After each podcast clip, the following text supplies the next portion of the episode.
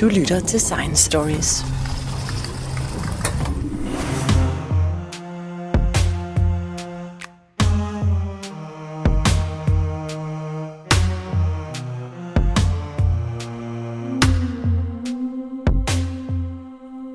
Det er et drilsk solsystem, vi lever i.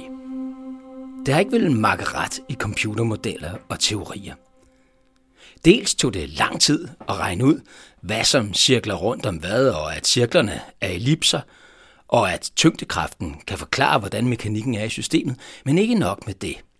De sidste 250 år har det været klart, at solen blev til, fordi en sky af gas og støv faldt sammen under sin egen vægt. I dag ved vi, at det skete for godt 4,5 milliarder år siden. Vi ved også, at solen ikke blev til i ensomhed. Man har en stor flok søskende, der er alle tændte stort set på én gang. For det var nemlig en meget stor sky af gas og støv, der klappede sammen dengang. Og den klappede sammen flere steder samtidig. Sådan blev solen til, ved vi. Alligevel har det knebet i årtier med at få computermodeller til at gøre tricket efter og skabe solsystemer, der ligner det, vi lever i. Modellerne drillede. Og det blev ikke bedre fra 1990'erne og frem, hvor tusindvis af exoplaneter, altså planeter ved andre stjerner i Mælkevejen, blev opdaget. For disse kig ind i fremmede solsystemer afslørede planeter, som overhovedet ikke lignede noget fra vores eget solsystem. Med andre ord, et eller andet var galt teorien, siden modellerne ikke lignede virkeligheden, indtil for snart 10 år siden, da du, Anders Johansen og kolleger fik en idé og viste, at den fungerede i computeren. Du er professor i astrofysik ved Lunds Universitet. Prøv at forklare, hvad har modellerne her haft af problemer, og hvad var det for en idé, som gjorde, at I nu tør sige, at I ved, hvordan et solsystem bliver dannet? Jo, altså de modeller, som vi havde tidligere, de havde det problem, og det tog alt for lang tid at danne planeter.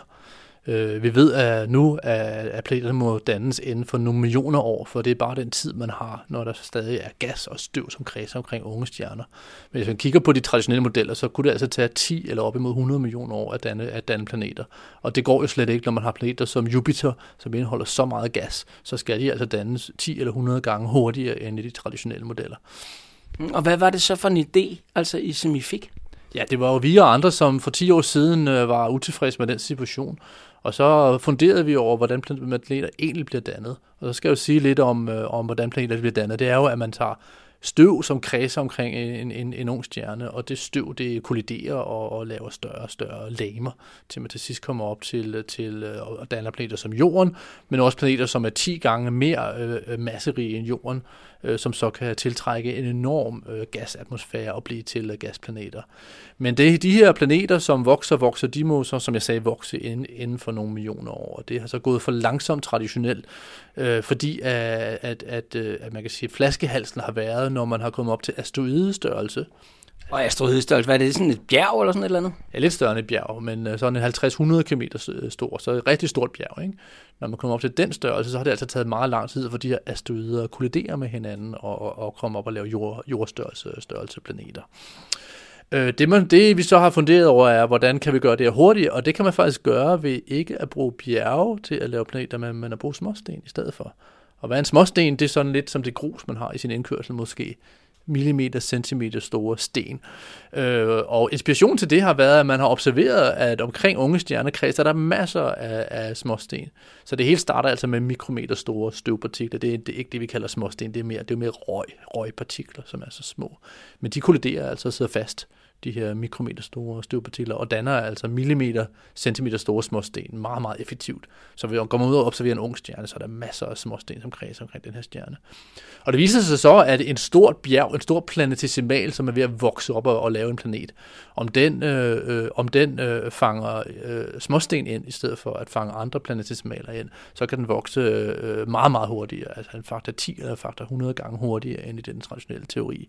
Og så kan man altså få bjerget til at vokse op til en planet på 1 million år, i stedet for på 100 millioner år. Lad os lige prøve at gå lidt ind i detaljer omkring det, som jeg ved, det er lidt teknisk og sådan noget. Men før i tiden, så tænkte man, at støvet blev ligesom til lidt større partikler, altså de klæber sammen, kan man sige, eller hvad ved jeg, og som så bliver til lidt større partikler igen, og lidt større partikler igen, og så bliver det til asteroidestørrelse partikler, som også støder sammen og bliver til større, til det, du kalder planetesimaler, som er, hvad kan man sige, småplaneter måske på størrelse med månen, eller lidt mindre, eller sådan noget, og så støder de sammen, og det hele lægger sig hele tiden sammen, men det gik for langsomt, måske blandt andet, fordi at sådan nogle store månestørrelse planeterne, de støder sammen. Det er ikke altid, de slynger, hvis de rammer lige ved siden af hinanden, så slynger de bare hinanden af helvede til, for at sige det med et godt dansk ord, ikke også? Altså, så det var til så lang tid, og det var svært at få det der danne. Og det, I gør anderledes her, det er, at I siger, nej, det er ikke store legemer, der støder sammen ude i rummet og bliver til endnu større legemer.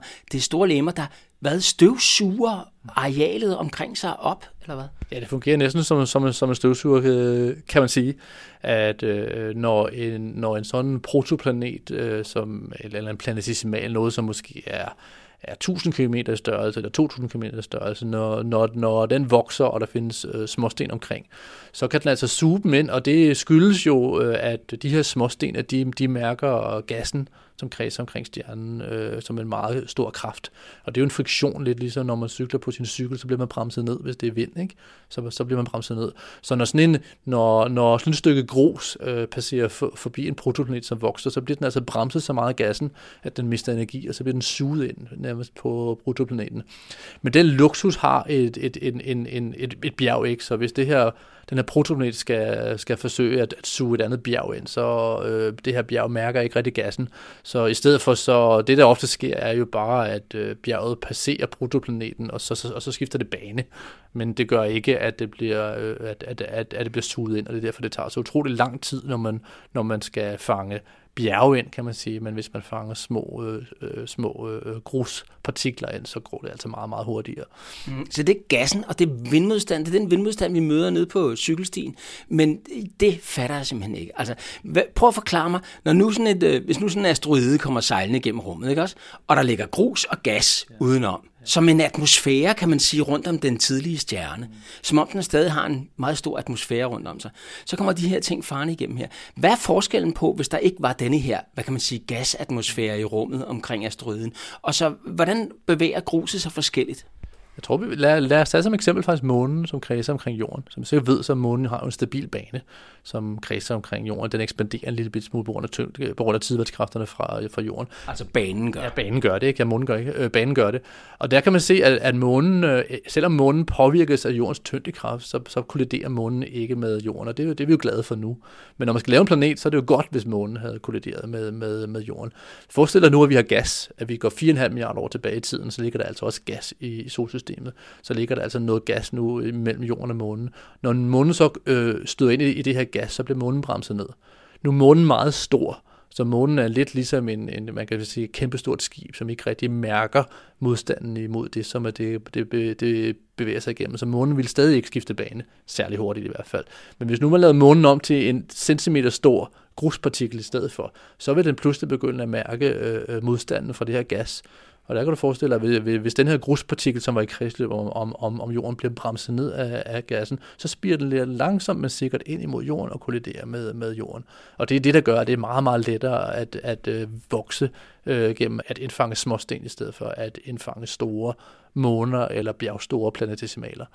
Kan man sammenligne det lidt med, når man ser stjerneskud? Det er jo sådan en lille, det er måske en støvpartikel eller et gruskorn eller et eller andet, der kommer farende ind i atmosfæren. Hvis ikke atmosfæren havde været på jorden, så ville det gruspartikel bare have fortsat forbi måske og blevet slynget ud i rummet igen. Men fordi der er atmosfæren, så ser vi sådan et lysglimt, og tingene bliver fanget ind. Er det lidt sådan, at de her planetesimaler, som du kalder dem, de her småplaneter, de her store asteroider, at de har ikke en atmosfære selv, men fordi de bevæger sig igennem en atmosfære, kan man sige, så er der lidt den samme effekt? Sådan kan man absolut godt se på det. Man kan sige, at der er mange meteorer, som kolliderer næsten lige direkte ind mod jorden, og så gør det jo ingen forskel, om der er en atmosfære eller ej. Men det er dem, der kommer ind sådan lidt skævt på, og egentlig ville have bare fløjet forbi jorden i 100 km afstand, så er atmosfæren altså tyk nok selv ude 100 km til, at det her støvkorn kan blive bremset ned. Så det gør, at det her det går hurtigere tilbage, hvor solsystemet blev skabt. De her planetesimaler, fordi de drøner rundt i solens atmosfære, kunne man sige, som ikke er der længere, så suger de altså, så støvsuger de simpelthen rummet omkring sig op. Og så kan I få planeterne til at vokse hurtigere end med den gamle teori, kan man sige. Men hvorfor skulle det egentlig gå så stærkt? Hvorfor er der kun de der par millioner år for et solsystem til at nå at lave alle sine planeter? Ja, men det er fordi, at vi kan observere unge stjerner ude i Mælkevejen nu. Og omkring mange af de unge stjerner, så opdager man altså, at der kredser en skive af gas og støvpartikler omkring de her unge stjerner. Det er den skive, som vi kalder for en protoplanetar skive. Og det er altså der, at planeterne dannes. Men så kan man også se på stjerner, som har forskellige aldre. Så stjerner, som er meget unge, som er yngre end 1 million år gamle. Så det er en meget, meget ung. Det er næsten en babystjerne. De har alle sammen sådan nogle fine skiver omkring. Men går man frem imod... Og skiverne, det er støvet og gruset og så videre. Støvet og gruset, så er det også den gas, som man så ikke rigtig kan... så er det også den gas, som vi ikke kan observere desværre. Men vi kan se støvet, og vi kan se gruset. Og så, når man så tager nogle lidt ældre stjerner, så 2, 3, 4, 5 millioner år, så begynder skiverne altså at forsvinde. Og efter 10 millioner år er der næsten ikke nogen tilbage. Og vi tror, at det skyldes en blanding af, at støvet og gassen bliver til planeter. Det er en del af det. Men en del af det er også, at de bliver suget ind på stjernen, så stjernen skal også vokse. Stjernen starter jo med næsten ingen masse og skal vokse til 1 gang solens masse, så den hiver en masse materiale ind igennem skiven også. Og det er altså det, som tager nogle millioner år, og det er derfor, at planeterne skal dannes inden for nogle millioner år også. Men det renser altså det synlige materiale, kan man sige. Det, I kan se i skiven, og når jeg ser atmosfære før, det er en flad atmosfære. Den er skiveformet, som det svarer til at sige, at Saturn har en atmosfære, eller sådan noget, der går derud som ringe. Ikke? Men altså, det er lidt det var den samme effekt, der var i det. Men det tager altså 2, 3, 4, 5 millioner år at fjerne alt det der småmateriale. Men hvad med gassen? Hvor bliver den af? Ja, det ved man ikke. Man kan ikke observere gassen. Vi tror, at en del af gassen den bliver suget ind af stjernen. Stjernen har brug for gas for at vokse. Og vi tror, at en del af gassen den fordamper, siger vi. Og det er simpelthen, at når stjernen efterhånden begynder at fusionere brint til helium, så får den så høj en lysstyrke, at de her fotoner fra stjernen simpelthen kan ramme gassen i skiven og give dem så høj fart på, at de ikke er bundet til stjernen længere. Så det er nok en blanding af de her to effekter. Og stjernen tænder, når den når en bestemt tyngde, simpelthen, ikke? Så bliver der simpelthen så tungt inde i midten, kan man sige, så højt tryk og så varm temperatur, at den begynder at fusionere.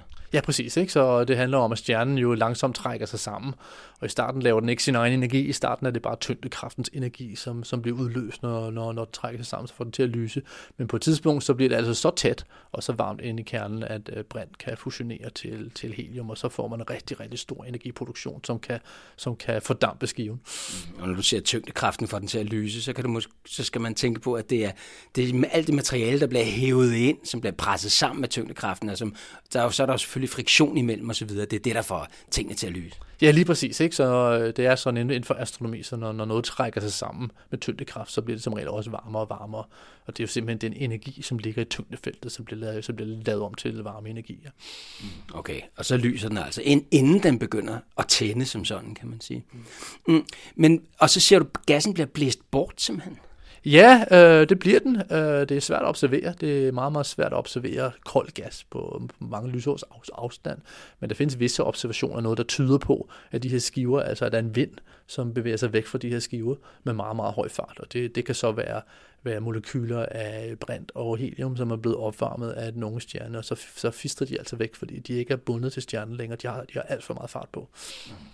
Og det, som er den store fordel ved den her måde at se det på, som I gør med gruset fra indkørslen, kunne man måske sige, altså de her størrelsepartikler, der bliver støvsuget op af de her planetesimaler, fordi der er en gasatmosfære også, kan man sige, en slags gasatmosfære i det miljø, hvor det foregår. Den store fordel er, at så kan I få de store planeter, ikke kun sådan nogle som Jorden til at blive til, men også endnu større, såsom Jupiter. De får tid til at trække gas til sig, for vi ved jo, at Jupiter indeholder meget gas. Ja. Ja, præcis. Jupiter, det er det, vi kalder for en gaskæmpe. Så Jupiter er 300 gange Jordens masse totalt, og langt det meste af det er altså brint og helium. Og det mener vi jo, at hvor kommer det fra? Det må være kommet fra den her skive, som kredsede omkring solen for 4,5 milliarder år siden. Vi ved også, at for at Jupiter skal hive så meget gas ind, så skal der først vokse en fast planet, som er meget, meget større end Jorden, så den skal op til 10 gange Jordens masse. Så får den her planet så meget tyngdekraft, at brint og helium fra skiven til man trækkes ind på planeten og laver en sådan brint og helium-atmosfære. Og det er derfor, at vi bliver nødt til at danne den her kerne, som vi kalder det, på 10 gange Jordens masse inden for nogle millioner år, for ellers er der ikke noget gas tilbage, og så har vi ikke nogen gaskæmper. Men det kan jeg altså nu. Nu kan jeres computermodeller, kan man sige her, de sidste 10 år producere sådan et solsystem. Er det så deal done? Nu ved vi så alt om, hvordan det foregår. Nej, det er det absolut ikke. Det hjælper rigtig, rigtig meget af det her, når man vokser igennem at støvsuge gruspartikler, at det går meget, meget hurtigere. Men der er stadig masser af udfordringer for planetdannelse. En af de store udfordringer er, at planeter migrerer. Planeter bliver ikke hvor de er, så planeter har det med at bevæge sig ind imod stjernen. Og det skyldes også friktionen. Ikke friktionen, som er så direkte som på småstenene. Det er faktisk tyngdekraften fra gassen i skiven, som virker som en friktion, som gør, at planeterne altså bevæger sig meget hurtigt ind imod stjernen også. Og det er jo så en ekstra udfordring og et ekstra god grund til at vokse hurtigt, at hvis man skal lykkes at vokse op til Jupiters masse, inden at man er migreret hele vejen ind og kollideret med solen, så skal man altså vokse ekstra hurtigt også. Vil det sige, at sådan noget, altså, når vi kigger på vores solsystem i dag, så ser det jo ud som om, i hvert fald i det her snapshot, som den korte tid, vi har kigget på det med teleskoper osv., er af solsystemet, så ser det ud som om, at de ligger sådan ret fast i nogle baner rundt om, og der ligger de fast. Det er sådan et system nærmest, ikke? Men i virkeligheden, så er det alle sammen måske himmellegemer, der er kommet enten længere udefra eller længere indenfra osv. Hvordan er de planeter, vi kender i solsystemet, vandret omkring? Ja, altså vi kan jo starte med Jupiter, så Jupiter ligger jo, hvad vi kalder 5 astronomiske enheder fra solen, og en astronomisk enhed, det er jo afstanden mellem jorden og solen. Men vi kan ikke i nogen modeller danne Jupiter direkte der. Hvis vi begynder at danne Jupiter ved 5 astronomiske enheder, så ender den med at migrere helt ind og lægge sig helt tæt ved stjernen, ved solen, så det går ikke. Så vores modeller kan forklare Jupiter, hvis vi starter Jupiter ude ved 30-40 astronomiske enheder. Hvad ligger der derude i dag? Det er helt ude Neptun, Uranus, Pluto sådan noget? Det er helt ude ved Neptun, og det er helt ude ved Pluto. Og altså, hvis Jupiter starter derude, så har den altså tid og plads til både at vokse og til at migrere. Og så mens den vokser og hiver gas ind, så migrerer den altså ind imod sin nuværende bane. Så vi tror altså, at det her tyder på, at Jupiter er dannet meget, meget langt væk fra solen faktisk. Hvad så med de andre? Saturn ligger, hvis jeg husker rigtigt, 10 astronomiske enheder, altså dobbelt så langt væk fra solen, som Jupiter gør. Og så Neptun og Uranus ligger, jeg mener, vi er langt ude der. Kommer de endnu længere udefra? De kan komme længere udefra, de kan også komme fra næsten det samme sted, fordi de er jo lidt mindre i masse. Saturn er 100 gange jordens masse, Jupiter var jo 300, og Neptun og Uranus er bare 20 gange jordens masse, så de har måske migreret en anelse langsommere. Så det kan også være, at hvis Saturn og Uranus og Neptun faktisk havde haft mere tid til at vokse, så ville de også være endt ved Jupiters bane, men at de simpelthen er blevet dannet en anelse senere, og så har de ikke rigtig vokset så meget som Jupiter, og så har de ikke migreret så meget heller. Men det lyder som om, at alle de her store gasplaneter, som I kalder dem, at de startede nogenlunde det samme sted, eller hvad? Det viser jeres modeller? Ja, det viser det, og det kan jo tyde på, at der har været nogle steder ude langt bort fra solen, hvor det har været fordelagtigt at begynde at vokse. Og det er jo, du spurgte tidligere, har vi nu styr på alt i planetdannelse, og det har vi ikke. Det kan vi simpelthen ikke forklare, hvorfor det skulle være en fordel at vokse ved 30 eller 40 astronomiske enheder, og ikke ved 5 astronomiske enheder. Hvis nogen i solsystemet havde besluttet sig for at vokse og blive en gaskæmpe ved 5 astronomiske enheder, så ville vi have haft en varm Jupiter, en hot Jupiter i solsystemet i dag. Og så nu observerer vi omkring andre stjerner, altså planeter, som er så store som Jupiter, men ligger måske 20 gange tættere på stjernen, end jorden gør. Men det har vi tydeligvis ikke her, så når man må have et eller andet i vores solsystem, der har gjort, at det har været fordelagtigt at starte, begynde at vokse længere væk fra stjernen. Når du siger en hot Jupiter, så er det fordi, at hvis sådan en planet som Jupiter ligger tættere på stjernen, for eksempel inde, hvor vi ligger, så vil den simpelthen suge så meget energi til sig fra sollyset, at den vil koge over nærmest. Ja, nogle af de her hot Jupiters, man ser omkring andre stjerner, de er jo over 1000 grader varme på overfladen, og er absolut ubeboelige efter alle definitioner. Og det var også den første eksoplanet, som man opdagede i 1975, var jo netop sådan en hot Jupiter. Og der blev man meget overrasket, for sådan en planet skal jo ikke findes. Det findes ikke i solsystemet, og det er jo et helt klart bevis for, at planeter migrerer. Det er meget svært at danne den så tæt på stjernen, der er ikke rigtig nok byggemateriale, og det er alt for varmt også. Så det var jo helt et paradigmeskift, kan man sige, at man pludselig kunne se planeter som Jupiter, så var så tæt på værtsstjernen. Ja, altså hele det her studie af exoplaneter, som er blevet muligt, blandt andet med Kepler-satellitten, som var oppe her for nogle år siden. Den er der vist stadig, tror jeg, men jeg tror ikke, den virker mere. Det har gjort det muligt at se ind i alle de her fremmede stjernesystemer, og de er anderledes end solsystemet. Altså solsystemet ser ud til at være specielt, eller hvad? Ja, der er noget, der tyder på, at solsystemet kan være specielt, og der er noget, der tyder på, at solsystemet er et lidt fattigt system. Det kan jeg forklare, at er der noget, vi har lært fra Kepler-satellitten, så er det, at der er rigtig mange stjerner som solen, som har mange planeter tæt på stjernen, og som har planeter, som har mere masse end Jorden.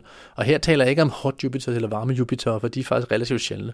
Det er måske kun 1% af stjernerne, som har en hot Jupiter. Men det virker som om, at en stor del af de sollignende stjerner, som er derude, at de har superjorder, som kredser omkring dem. Og en superjord, det er sådan en planet, som er mellem 2 og 10 gange Jordens masse. Det findes ikke rigtigt i solsystemet. Vi har Jorden, som er Jordens masse. Vi har Venus, som er 80% af Jordens masse. Men altså omkring mange andre stjerner, så i lignende baner, hvor Jorden og Venus og Merkur ligger, der ligger der altså adskillige superjorder, som er mellem 2 og 10 gange Jordens masse. Og det er jo også totalt overraskende, at det viser sig, at det faktisk er det mest typiske solsystem derude. Og måske at vores solsystem, hvor der er små jordlignende planeter, det er mere atypisk. Så hvis man tager en sol på størrelse med vores sol, en stjerne på størrelse med vores sol, og så kigger, hvad for nogle planeter ligger der så rundt om, så finder man ikke en jordklode, så finder man noget der, hvor jorden er, som er 2 til 10 gange større. Ja, det er det tyder på. Det er svært at sige det med 100% sikkerhed endnu, for det er også sværere at finde små planeter. Men der er noget, der tyder på, at den typiske planet omkring sollignende stjerner er faktisk en superjord, og det er ikke en jord. Det her det bliver interessant at se i fremtiden, om vi også tror det om 5 år, for der kommer nogle missioner, nogle rummissioner i fremtiden, som kan finde endnu mindre planeter omkring sollignende stjerner. Men det tyder i hvert fald lige nu på, at den typiske planet omkring en sollignende stjerne er faktisk større end jorden. Mm. Så jorden er måske en underernæret planet. Er vi en gnalling? Det er en undermåler, vi lever på. Det kan man godt sige, og det er jo også noget, vi prøver at forklare i computermodellerne, som vi laver af planetdannelse. Og der er det utrolig let faktisk at lave superjorder. Det handler bare om, at de her småsten, de suser ind igennem den protoplanetare skive, og så kommer de altså ind i de områder, hvor jorden er blevet dannet. Og så hvis man sætter jorden ind der, så vokser den altså lynhurtigt til en superjord, som jo er en helt anden form for dyr, kan man sige. Så det er lidt svært egentlig også i modellerne at forklare, hvorfor jorden er altså lille. Vi skal ligesom forklare, hvorfor har jorden ikke blevet 5 eller 10 gange jordens masse, i stedet for bare at slutte med 1 jordmasse. Har I nogle forklaringer? Kan I se, hvad der kunne være sket? Har det noget med de andre planeter at gøre osv.? Det kan det være. Så en af de bedste teorier, vi har, er faktisk, at det kan være Jupiters skyld. Jupiter voksede jo meget hurtigt og op til 10 gange jordens masse og begyndte at suge gas ind. Det har altså også gjort, at Jupiter har blokeret for strømningen af småsten og grus ind til det indre solsystem. Jeg tænker, at Jupiter med sin tyndekraft har suget så meget ind ude ved 5-10 astronomiske enheder, hvor den begyndte at holde op med at migrere, at det simpelthen har forhindret byggemateriale i at bevæge sig ind i det område, hvor jorden er blevet dannet. Så det kan være, at jorden og Venus og Mars var godt på vej til at blive superjorder, og så har Jupiter altså vokset op til en vis størrelse og har reduceret mængden af byggemateriale, som er kommet ind til den indre del af solsystemet. Og det skulle så være ikke så normalt, kan man sige, i hvert fald ifølge de billeder, I får ind ude fra andre solsystemer, andre steder med fremmede stjerner? Ja, det kan være, at det ikke er så normalt, fordi at det ikke er så normalt at have en gaskæmpe som Jupiter. Det viser sig, at det er faktisk relativt sjældent. Det kan måske skyldes noget med, hvor meget byggemateriale man har omkring stjernen. Det er noget, som astronomer kalder for metallicitet, som er den procent af støvpartikler, som er i gassen, og den er typisk 1%, så når man har 1 kilo gas, så har man 10 gram støvpartikler. Og der er meget, der tyder på, at har man lavere metallicitet end det, så laver man altså kun superjorder, men ingen gaskæmper. Og kommer man op omkring solens metallicitet, som altså er typisk 1% støvpartikler i gassen, så begynder de første gaskæmper at dannes. Og det kan være, at det er gaskæmperne, som så også undertrykker dannelsen af superjorder i den indre del af solsystemet. Mm-hmm. Så vil I vide, hvor I skal kigge hen for at finde, fordi det er jo et af de store ønsker i astronomien i dag, det er at finde en planet, som måske kunne have liv, ligesom vi kender det. Jeg tror, det kan være smart at kigge efter en Jupiter først, faktisk. Kan man finde en planet, der minder om Jupiter, en bane som Jupiter, så er der noget, der tyder på, at den planet kan også have dikteret, at superjorderne skulle kun vokse til samme masse som jorden. Og så kan man altså se på metalliciteten, så stjerner, nogle stjerner har meget støv i deres atmosfære, og nogle har ikke så meget. Og så kan man jo se på stjerner, der har en lav metallicitet, de har så typisk dannet superjorder. Stjerner, som har en metallicitet, som er meget højere end solen, de har ofte dannet 2 eller 3 Jupiter, i stedet for bare 1. Og der har vi faktisk haft lidt held i solsystemet af Jupiter, at Saturn har en så meget lavere masse end Jupiter, at de er på noget, det er et meget stabilt system. Saturn og Jupiter, de kender hinandens tyngdekræfter og påvirker hinanden med tyngdekraften, men de gør det på en stabil måde, hvor deres baner kun ændrer sig lidt hen over milliarder år. Hvis Saturn nu var vokset op til Jupiter-masse også, så ville der have været for mange kokke, kan man sige. Så ville de have blevet sure på hinanden, og med tyngdekraften ville de måske have... kan det ofte lede til, at de kommer og får en close encounter, de kommer meget tæt på hinanden på grund af tyngdekraften. En Jupiter smides ud af solsystemet, og den anden kommer måske på en meget ekscentrisk, meget aflang bane, som gør, at den kommer ind til det indre solsystem og rydder alt ud der, fjerner alle superjordene og fjerner alle de jordlignende planeter der. Altså mere sådan en kometbane, hvor den er helt ude at vende, langt pokker i vold væk, men så kommer til gengæld ret tæt på ind omkring solen, og så ser du, så støvsuger den bare hele området op, og så er det slut, så bliver der ikke nogen jordklød af det. Præcis. Du vil ikke ønske, at en komet pludselig blev samme masse som Jupiter, så ville det jo ødelægge alt herinde. Så på den måde kan det være, at der findes et lille vindue, hvor man skal finde et vindue lige omkring solens metallicitet, hvor man danner en Jupiter, men ikke to. Man skal ikke have højere metallicitet, så danner man for mange Jupiter, og så får man en instabilitet, som ødelægger det indre planetsystem. Og om man har for lav metallicitet, så har man ingen Jupiter, og så kan det være, at de jordlignende planeter vokser til superjord. Og metallicitet, som du bare slynger afsted hele tiden, et ord, jeg aldrig har hørt før, det handler noget om, hvilke grundstoffer der er til stede og så videre, og hvor meget støv og hvor meget gas og så videre der. Ja, hvis man ser på gasskyer i Mælkevejen, så kan man måle, hvor meget gas der er, og hvor meget støv der er. Og der er typisk 1% støv i gassen, så jeg vil sige, hvis man finder 1 kilo gas, så er der omkring 10 gram støv. Og hvad afhænger det af? Det afhænger simpelthen af at tænke på, at universet, da det blev dannet, havde stort set kun brint og helium, og det er jo gas, som ikke laver støv.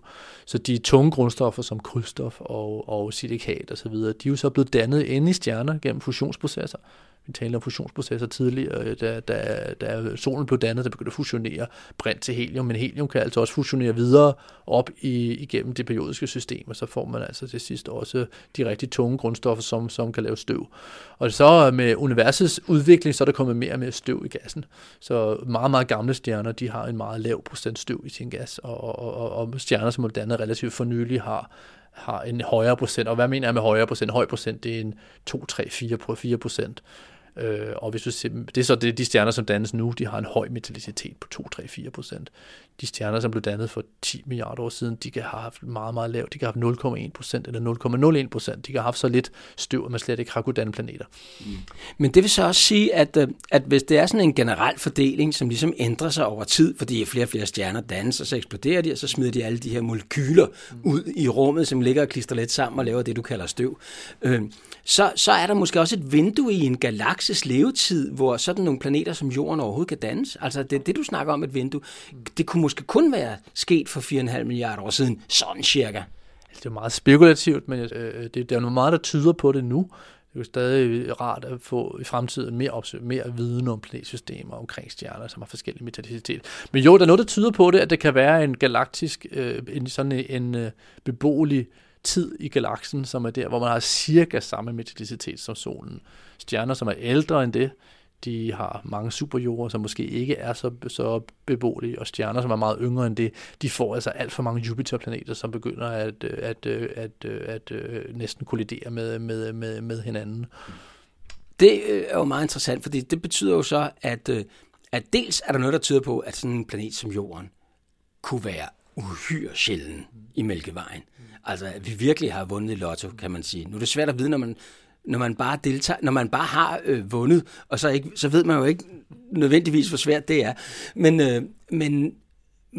det er den ene ting. Og den anden ting, det tyder på, at hvis vi skal finde liv andre steder, så skal vi finde det på nogle helt andre planettyper i virkeligheden. Altså, lad os først høre, hvor sjældne er vi, tror du, og bagefter, hvilke andre planettyper kunne man finde noget, der mindede om det, vi har her på Jorden af liv? Ja, det første, det der med at være sjælden, det er, at man skal jo ikke være særlig sjælden, før den nærmeste jordlignende planet kommer meget langt væk. Så man skal tænke på, at der er måske cirka 3-4 lysår mellem hver stjerne. Vores nærmeste stjerne ligger 4 lysår borte. De fleste stjerner er så ikke sollignende, de fleste de er M-dværge. Og hvad er en M-dværg? Det er M-dværge af stjerner, som er måske mellem 10 og 50% af solens masse, så det er små røde dværgstjerner. Og når du siger røde, så er det fordi, at når de er mindre, så brænder de med mindre intensitet, kan man sige. Det er jo trykket, det er jo tyngden, der gør, at stjernen brænder. Så så derfor lyser de også mindre, og så videre. Så lyser de rødt, fordi det er en mindre varm bølgelængde, kan man sige. Ja, de har mindre tyngdekraft, så har de altså mindre fusionsenergi, som bliver udløst inde i deres kerner, og så er de ikke så varme, og så lyser de rødt i stedet for, fordi rød er jo en koldere farve end hvid og gul er, ikke? Og der er altså mange af dem derude, men hvis vi fokuserer først på de sollignende stjerner, så er der jo ganske langt imellem dem, så hvis man tager inden for de nærmeste 10 lysår eller noget lignende, så er der måske en håndfuld sollignende stjerner. Og man kan sige, hvis de alle sammen har en jordlignende planet omkring, så er det jo gode steder at studere, se om vi kan finde en planet som jorden, se om der er ilt i atmosfæren osv., se om der kan være liv. Men hvis nu jorden begynder at være sjælden, den behøver ikke være meget sjælden, der kan være halvsjælden, så kan det være, at den nærmeste jordlignende planet ikke ligger 10 lysår væk, men 100 lysår væk. Og så er det pludselig langt. Det er langt, når man skal observere, for fotonerne de bliver spredt mere over 100 lysår, så det er sværere at se en atmosfære. Og det begynder også at blive et problem, om man nogensinde vil flyve op med et rumskib. Man kan forestille sig, hvordan man kunne flyve med et rumskib nogle lysår væk for at undersøge en planet. Det vil tage lang tid, og det vil bruge en teknologi, vi ikke har nu, at flyve nogle lysår. Men 100 lysår, selvom man fløj med lysets hastighed, vil det tage minimum 100 år. Og man kan ikke flyve med lysets hastighed. Så skal vi tale om pludselig, at det vil være 1000 års missioner for at komme op og observere, eller for at bo deroppe. Så på den måde kan det godt blive problematisk for os, selvom jorden ikke er uendelig sjælden. Men bare hvis vi overligner planeter, de er halvsjældne, så kan det godt blive lidt problematisk for os, for vores udforskning af liv i universet. Mm. Men som jeg sagde i indledningen her, så blev solen jo ikke dannet alene. Vi blev dannet med en lang række andre søstre til solen, kan man sige, som burde jo have nogenlunde den samme sammensætning. Så der bør være en flok af stjerner der, som har nogenlunde haft de samme vilkår, som måske har dannet nogle solsystemer, der kunne minde om det. Hvor er de henne i dag? Det er nok blevet spredt meget, fordi solen er blevet dannet med en masse andre stjerner, måske sammen med 1000 andre stjerner for 4,5 milliarder år siden. Og det er sådan, når nogle stjerner bliver dannet af den samme gassky, så har det også cirka samme metallicitet, som jeg har talt om. Så er det den samme procentstøv i gassen for alle de her stjerner. Så der må være en masse solsøstre derude. Mange af dem har jo nok været lavere masse end solen. De typiske stjerner i galaksen er jo ikke solens masse. Det er jo typisk de her M-dværge, som jeg talte om, som mellem 10 og 50% af solens masse. Så der har nok været rigtig mange af de søstre, som er røde dværgstjerner, som flyver rundt derude i dag. Men de er blevet spredt. De er væk. De er ikke inden for 100 lysår eller sådan noget. Nej, det er de ikke, men det er absolut værd at tænke over sådan nogle røde dværgstjerner, fordi at, der findes masser af planeter omkring de røde dværger også, faktisk. Og det er faktisk sådan, for det første, at der er flere røde dværgstjerner, end der er sollignende stjerner. Så den nærmeste stjerne til solen er jo faktisk Proxima Centauri, som er en rød dværgstjerne. Den ligger meget tæt på Alpha Centauri, som er en sollignende stjerne også. Men der er altså rigtig mange røde dværgstjerner derude. Og der er jo rigtig meget fokus på at observere planeter omkring røde dværgstjerner, fordi at der er mange røde dværgstjerner, og det viser sig også, at planeterne de er mindre. Så omkring små stjerner er der små planeter. Og det kan faktisk vise sig at være en fordel for os, for det gør så, at det som er en superjord omkring sollignende stjerner, 5-10 gange jordens masse, går man ned til en kold stjerne på 10% af solens masse, så er de her planettyper, de vokser kun til 1 gang jordens masse. Så de vokser måske op på samme måde, som en superjord gør, ved at suge småsten ind og grus meget, meget, meget hurtigt. Men fordi der er så lidt byggemateriale omkring M-dværgene, så stopper det altså helt automatisk ved jordlignende planeter, selv uden at man har en gasplanet, som skal diktere, at de ikke skal fortsætte med at vokse til superjord. Så der kunne man finde en masse planeter på jordens størrelse, kan man sige, som vejer det samme, og hvor hvis du og jeg trådte ud for et rumskib, så ville vi veje det samme som på badevægten herhjemme, sådan stort set. Men hvad så mulighederne for liv sådan et sted? Fordi hvis stjernen er koldere, så er der vel også betydeligt koldere på planeten.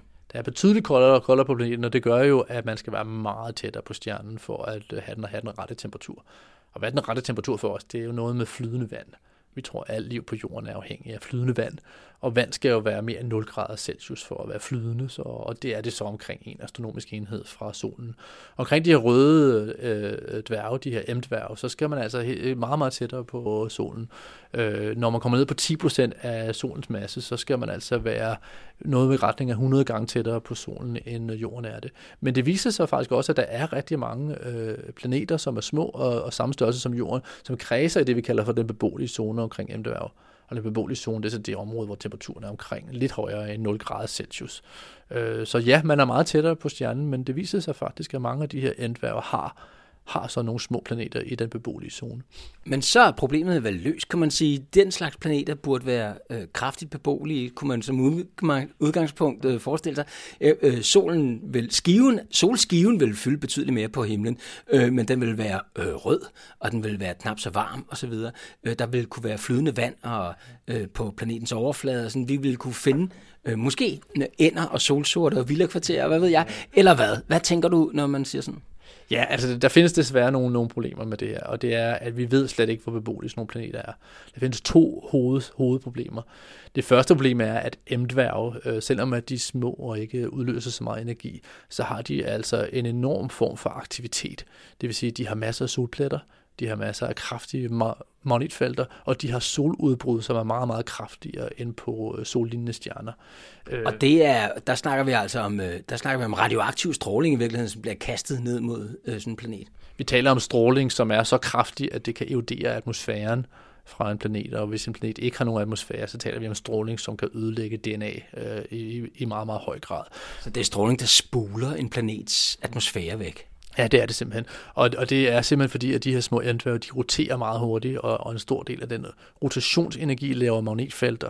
Og magnetfelter, som man kender lidt fra solens overflade, de har det med at være ustabile og lave masse udbrud og sende hurtige partikler ned mod jorden. Nu er solen heldigvis ikke så aktiv, og vi har et dejligt magnetfelt omkring jorden, som beskytter os imod solvinden og imod soludbrud, og vi har også en atmosfære, som beskytter os. Men nu bliver det et problem, hvis man bor omkring en sådan rød dværg, for så er man altså meget tættere på sin stjerne, og den er meget, meget mere aktiv, så det kan være et problem at holde fast på sin atmosfære. Og så skal der gås med ikke kun rumdragt, men også blyparaplyer eller parasoller. Ja, det kan være, at man skal bo under jorden i nogle dage, når der kommer et rigtigt udbrud og sådan noget, og det er jo sikkert, så kan man forestille sig, at der er vand, og der findes liv nede under vandet, måske. Så kan man forestille sig, at man har en vandplanet, for livet nede under vandet påvirkes jo ikke så meget af sådan noget stråling, men sådan et rigtig landliv som jorden, som går rundt her på jorden og faktisk ikke får ødelagt sit DNA hele tiden. Det kan være svært omkring sådan nogle stjerner. Det var det ene problem, ligesom at atmosfæren bliver spulet bort, og der er i øvrigt et voldsomt radioaktivt angreb med jævne mellemrum, det, som gør det knap så behageligt at dalle omkring på sådan en planet og kigge på solnedgang. Hvad er det andet problem, du havde i tankerne? Problemet er, at når man er så tæt på sin stjerne, så sker der noget, som også er sket med månen omkring jorden. Det er, at man får låst sin rotation. Så månen viser jo altid samme side imod jorden. Det er jo ikke, fordi den kun har en side. Månen har også en bagside. Men månen viser altid samme side mod jorden, fordi jorden er så tæt på månen, at jordens tyngdekraft ligesom holder fast i månens ansigt, kan man sige, med tyngdekraften, og gør, at månen kan ikke rotere længere. Det er altid samme side, som er imod jorden. Er det, fordi den er en lille smule tungere den vej, eller hvad? Det skyldes lidt, at der er en asymmetri i månen, som jordens tyngdekraft ligesom har kunne hive fat i, og når den først får fat i den tunge side, kan man sige, det behøver ikke være meget tungere, så holder den altså fast i den. Og det sker kun, hvis man er meget, meget tæt på den tyngdekraftkilde, som man kredser omkring. Jorden er jo ikke låst i sin rotation omkring solen, fordi at solen er simpelthen for langt væk. Men de her jordstørrelser bliver der omkring røde dværge, de er så tæt på stjernen, at de får låst deres rotation til stjernen også. Og hvad betyder det så? Ja, det betyder jo så, at planeten altid viser samme side imod stjernen, og altid viser den anden side væk fra stjernen, kan man sige. Så du får altså en side, som er evig dag, og en side, som er evig nat. Og det er jo meget anderledes end det, vi er vant til fra jorden, hvor nat og dag skifter med 24 timers cyklus, ikke? Men nu får man altså en side, hvor solen aldrig går ned, og en side, hvor solen aldrig står op. Og resultatet kan blive, at man har en ørken, forsiden er simpelthen ørken, det er måske 100 grader eller mere varmt, eller flere 100 grader varm ørken uden noget vanddamp eller noget som helst. Og så får man altså en bagside, som er i evig mørke, så det bliver lidt ligesom Sydpolen om vinteren. Det er bare en vinter, så varer evigt, hvor det måske så er minus 100 grader eller minus 150 grader. Og det er jo lidt anderledes end det, som vi er vant til. Så selvom at temperaturen i gennemsnit på overfladen er god, så det er altså gennemsnittet mellem to ekstremer.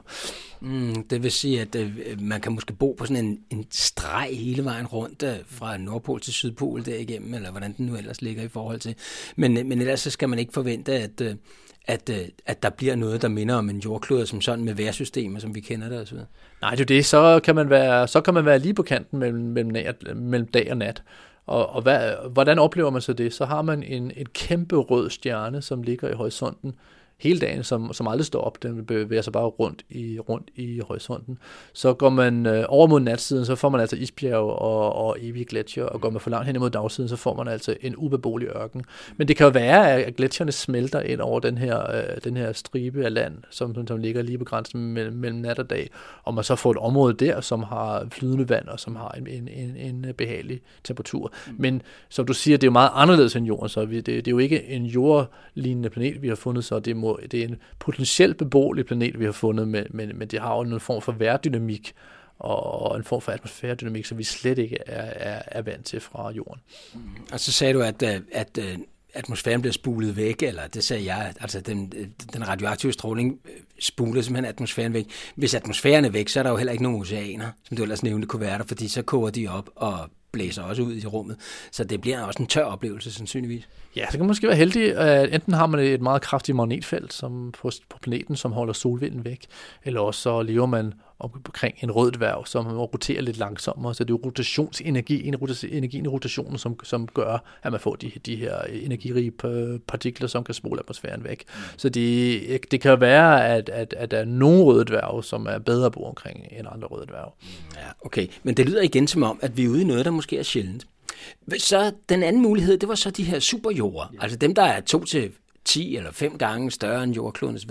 Hvad sker der for dem, og kan man regne med at finde, hvad kan man sige, om ikke andet bare ølgær sådan et sted? Ja, det kan man sikkert. Problemet er komplekst liv. Det, der sker med de her superjorder, er, at de vokser meget hurtigt. Ligesom Jupiter skulle vokse hurtigt, gaskammeret skulle vokse hurtigt for at suge gas ind, så begynder superjorden altså at suge gas ind også. De suger ikke så meget. Jupiter har suget 300 jordmasser gas ind. De her superjorder, de suger måske 1 jordmasse gas ind, eller 0,1 jordmasse gas ind, og det lyder ikke er særlig meget. Men hvis man regner det ud, hvis man gav jorden en brintatmosfære på 10% af jordens masse, så ville de lave et tryk nede ved overfladen, som er ligesom højt som på oceanets dybeste dyb. Så man får simpelthen en atmosfære af brint og helium, som er så tæt, og så at nede ved overfladen, så for det første er det buldermørkt, igen, ligesom nede på oceanernes dyb. Og for det andet, så er det altså varmt, fordi det holder på varmen også. Små planeter og superjorder, de udløser varme, når radioaktive grundstoffer henfalder ind i kernen. Og det laver ikke så høj varme ved jordens overflade, heldigvis. Men hvis vi havde en dyne af brint og heliumatmosfære ovenpå os, så kunne det blive så varmt faktisk, at hele overfladen ville blive til et lavaocean. Så hele overfladen ville simpelthen smelte. Og det lyder ikke så beboeligt nu, at der er et lavaocean, som ligger under en atmosfære, som er 100.000 gange tykkere end jordens atmosfære. Der er heldigvis plads til overraskelse, fordi I ikke har helt tjek på det med modellerne nu. Men indtil videre, så vil jeg sige, at man kan godt begynde at lukke det her ned, lyder det som. Altså håbet om at finde liv ved andre planeter, som vi kender det på jorden. Nej, det synes jeg ikke. Jeg tror, man skal passe på at fokusere for meget på at finde en eksakt kopi af jorden. Der tror jeg, at man kan gå galt i byen rigtig meget. Jeg synes, at det er utroligt fascinerende, så mange forskellige planeter, der findes derude. Jeg tror, vi bliver overrasket gang på gang, og også i fremtiden kommer vi til at blive overrasket rigtig mange gange over, hvor anderledes de her planeter er. Men der er jo ikke noget, der siger, at vi forstår livets oprindelse specielt godt, og det kan jo være masser af forhold på andre planeter, som kan være lige så gode som jorden, eller bedre end jorden. Vi kan have måner omkring superjorder, hvor månen er så lille, at den ikke har suget gas og helium ind, så vi kan have beboelige måner, som kredser omkring ubeboelige planeter måske. Og der kan være masser af overraskelser derude. Jeg tror, det vigtige er, at man går ind i det med et åbent sind, og ikke bare leder efter jorden 2,0, men at man faktisk går ud og studerer, hvilke planeter findes der derude først. Og så kan man overveje bagefter, om der kan finde et liv eller ej. Men hvis vi så lige tager for eksempel altså den der drøm, kan man sige, inden for science fiction film og så videre. Altså det der, man kommer flyvende i et rumskib, og så træder man ned på en ny planet og går bare ud på den, og kan indånde atmosfæren osv. Hvis man kigger på jorden, så har den jo ikke haft den samme atmosfære, fra den blev til og blev dannet, frem til nu. Altså det er jo biologiske processer, der har ændret atmosfæren osv. Overfladen af jorden, hvad der ligger af stoffer på overfladen, og hvad vi kan støde på, det vi ikke støder på så tit, det kan tit være giftigt for os i et eller andet omfang, men det har jo med geologiske processer, der har været på jorden at gøre. Altså alle de ting skal have fulgt den samme, man kan sige, opskrift fra starten af, stort set som vi er, hvis vi skal kunne gå bare ud på sådan en planet, eller hvad? Ja, det er rigtigt. Vi kan jo sammenligne med jorden, så kan vi sige, at jorden er et rart sted at være, fordi vi kan trække vejret, fordi der er ilt. Og der har været ilt, kan man sige, næsten lige fra starten, hvor bakterier og alger har produceret ilt. Men det er faktisk kun det sidste halve milliard år, at ilten har ligget på den procent, at det ligger nu, hvor vi ligger omkring de 20%, som vi behøver. Det tyder på, at de første 4 milliarder år i jordens liv har der været ilt, men de har ligget på 1% eller lavere. Det kan man ikke bruge til særlig meget, vel? Så man går ud på den planet, så er det jo værre end at være på toppen af Mount Everest. Man kan simpelthen ikke trække vejret, og det er jo en beboelig planet, som vi går ud på nu, som er jorden. Og der kan man jo forestille sig for det første tidsaspektet ved andre planeter, at man kan komme på et forkert tidspunkt simpelthen. Ikke? Man kan sige, at den her planet ville være koloniserbar. Der vil forskel være beboelig, det er det, vi kalder, at der kan opstå livet, så det koloniserbare kan være, at mennesket kan stige ud og tage astronauthjelmen af og trække vejret direkte. Ikke? Og der skal man nok have et enormt held at være på den rigtige planet på det rigtige tidspunkt. Så med den indsigt, du har som astronom og så videre, astrofysiker og så videre, så kan man måske sige, at du synes måske, nu ved jeg ikke, hvad du synes, men jeg tænker jo, at det er vigtigt at passe på den planet, vi har, eller hvad? Jeg tror, at det er ekstremt vigtigt at passe på den planet, vi har. Det kan blive svært. Solsystemet er ikke let at kolonisere. Vi kan jo forestille os, at vi om nogle årtier har baser på Mars og baser på månen, men det bliver lidt som en sydpolsbase, bare værre, ikke? Altså, at man kan være indenfor i nogle beboelige moduler osv., men der er jo ikke særlig beboelige hverken på månen eller på Mars. Mars har jo et problem med farlig stråling, at Mars har en så tynd atmosfære, så meget af den kosmiske stråling og solens stråling kommer helt ned til overfladen og kan altså ødelægge DNA, så det er meget, der tyder på, at Mars ikke er beboelig på den måde. Der er jo også, vi har måske set The Martian, hvor han dyrker kartofler i marsjord. Jeg har læst for nylig, at nogen prøvede at gøre det i marsjord, men det gik altså ikke, og det er simpelthen, at Mars' støv er subtilt anderledes end støvet på jorden. Det indeholder for eksempel meget, meget klor. Der er ingen rigtig, der ved, hvorfor det indeholder meget klor, eller hvorfor jordens støv ikke indeholder så meget klor. Men bare det, at der er meget klor i Mars' støv, kan gøre det ekstremt svært at dyrke planter. Planter kan ikke lide at vokse i meget klor. Vi ved jo, at man putter klor i svømmebassiner for at desinficere. Og så solsystemet, som jo er vores nærmeste naboplaneter ligger, bliver meget svært at kolonisere. Og i hvert fald, når man sammenligner med jorden, som er så beboelig, som den er, det er sådan et rart sted at være, så kan man se, at det er virkelig, vi skal virkelig passe på det. Der findes ikke mange lignende steder derude, tror jeg.